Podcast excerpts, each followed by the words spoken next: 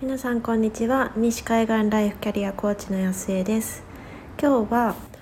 そもそもその目的はというテーマでお話ししてみようかなと思います。このテーマに決めたきっかけが、えっと、先週かな、私息子のあのアスリート飯のサポートをちょっと受けてみたんですね。というのは、えっと、今9歳なんですけれどもジムナスティックスをやっていて別にその体が大きくなきゃいけないスポーツではないんですけれどももうとにかくなんか週4日間4時間練習しているのでもうちょっと何て言うんでしょうこう体力がつくようなあのご飯ができないかなっていうふうにまあなんとなくぼんやり考えていたっていうのはあったんですけれどもや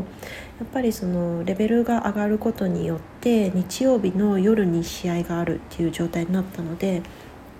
かなりなんかもうその時点で疲れてるというか、まあ、日、ね、ずっと過ごしていてでそこからスタートなのでなんかちょっとこうスタミナが今まで以上に気になったっていうタイミングでもあったのでちょっと受けてみようかなっていうふうに思ってで受けてみたんですね。でなんかその受けてみて初めに思ったのがあこんなにタンパク質って必要なんだっていうなんかその部分もあったんですけれどもなんかいろいろこう話をその写真をアップするとそれに対してコメントをもらってみたいな感じのやつだったんですけれども。そもそもそういうことを繰り返していった時にあ私今までこう自分のためにというか自分でその誰かが大きくなるためのご飯を作ったことってなかったなっていうふうに思ったんですよね。でまあ、もちろんその子どもの頃は、ま、母が作ってくれていたのを、ま、隣で手伝ってはいたけど別に献立を決めてとかなんかそういうものじゃないし何て言うんでしょうこうあじゃがいも剥いといてとかあれ出してこれ出してとかなんかお魚これ煮といてとかなんかそんな感じでなんか作業としてやってたけど別にその組み立ての部分ってね多分やってないと思うんですよね。でなんかそういう風な感じで大人になってで私大学から1人暮らししてるんですけれどもだから18で家を出た時にも別にもう成長期終わってるのでそうじゃないですか女性ってもう終わっていて私個人的には多分小5から小学校5年生から身長伸びてないんじゃないかなっていうふうに思うんですけど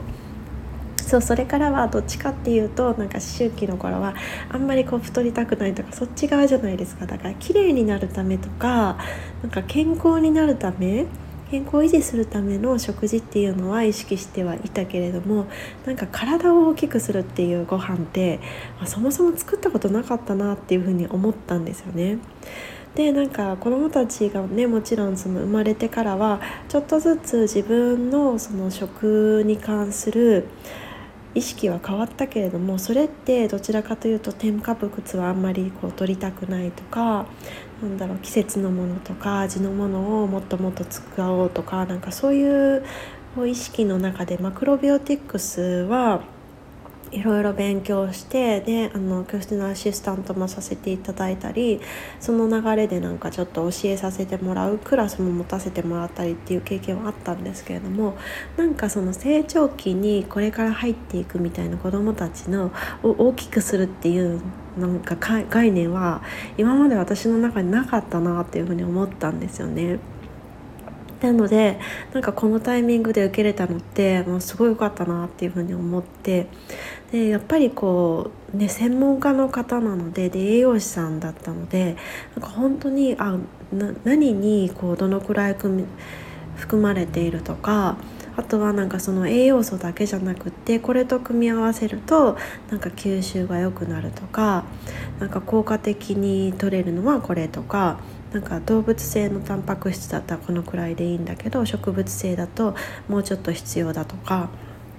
なんかそういう風に体系的にも学ばせてもらったしピンポイントでこう自分が作ってるご飯がどういう傾向があるのかとかもうちょっとここでこれを増やしたらどうかなとかなんかそういうなんか戦略も一緒に立てれたのでこうプロのそうあの手を借りるっていうのの、まあ、威力を改めて感じたっていうのもありました。で、えっと、ちょっとテーマの方に戻っていくんですけれどもこの時私あの一番最初に申し込んだ時って自分のそもそもの目的って見えてなかったんですよね。なんとなくそのスタミナをもうちょっとつけてあげたいなっていうのはあったんですけれども子供をちゃんと大きくしていこうっていう目的っていうのはもうそもそも持ってなかったしなんだろう。まあちょっとこう身長が低めなんですねうちの息子。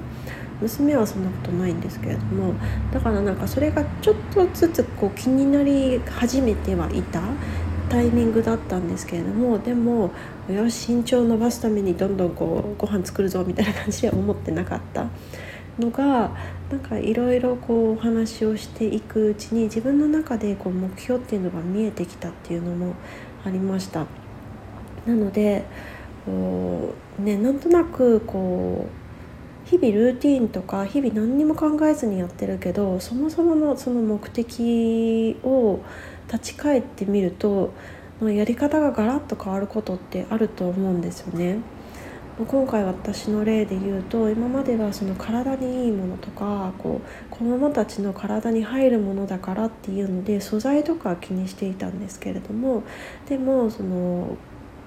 その入った中入ってで吸収された後にどういうふうにこう子どもたちの体をこう効果的にじゃないけどきちんとこの成長するこのタイミングで必要なエネルギーを補給できているか必要な要素を補給できているかっていう視点では全く考えていなかったので、まあ、私がちょっと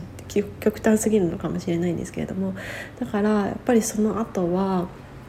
そう献立を作る時もすごくこう考え方が変わったし食材とかのその買い物の時ももう圧倒的にタンパク質が足りてなかったからかももう本当になんか買い物のスタイルも変わったしなんかその目的がこうバシッと決まると本当に日々の行動が全く違うものになるというかなんだ決めやすくなる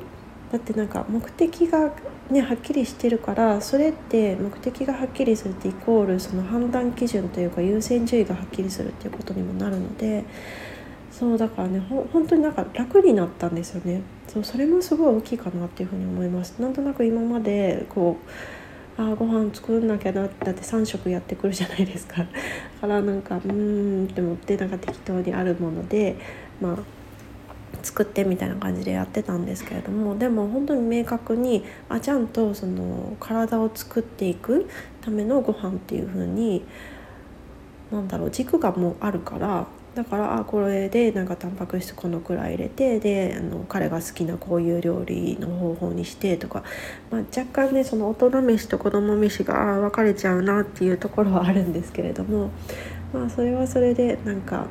うんまあそそもそもねうちは幸いご飯の時間帯が、まあ、息子だけ違うので、まあ、調整がしやすいっていうのもあってうんでやっていけるかなっていうのもあります。なのでなんかそもそもその目的って何なのかなっていうふうにこう立ち返ってみると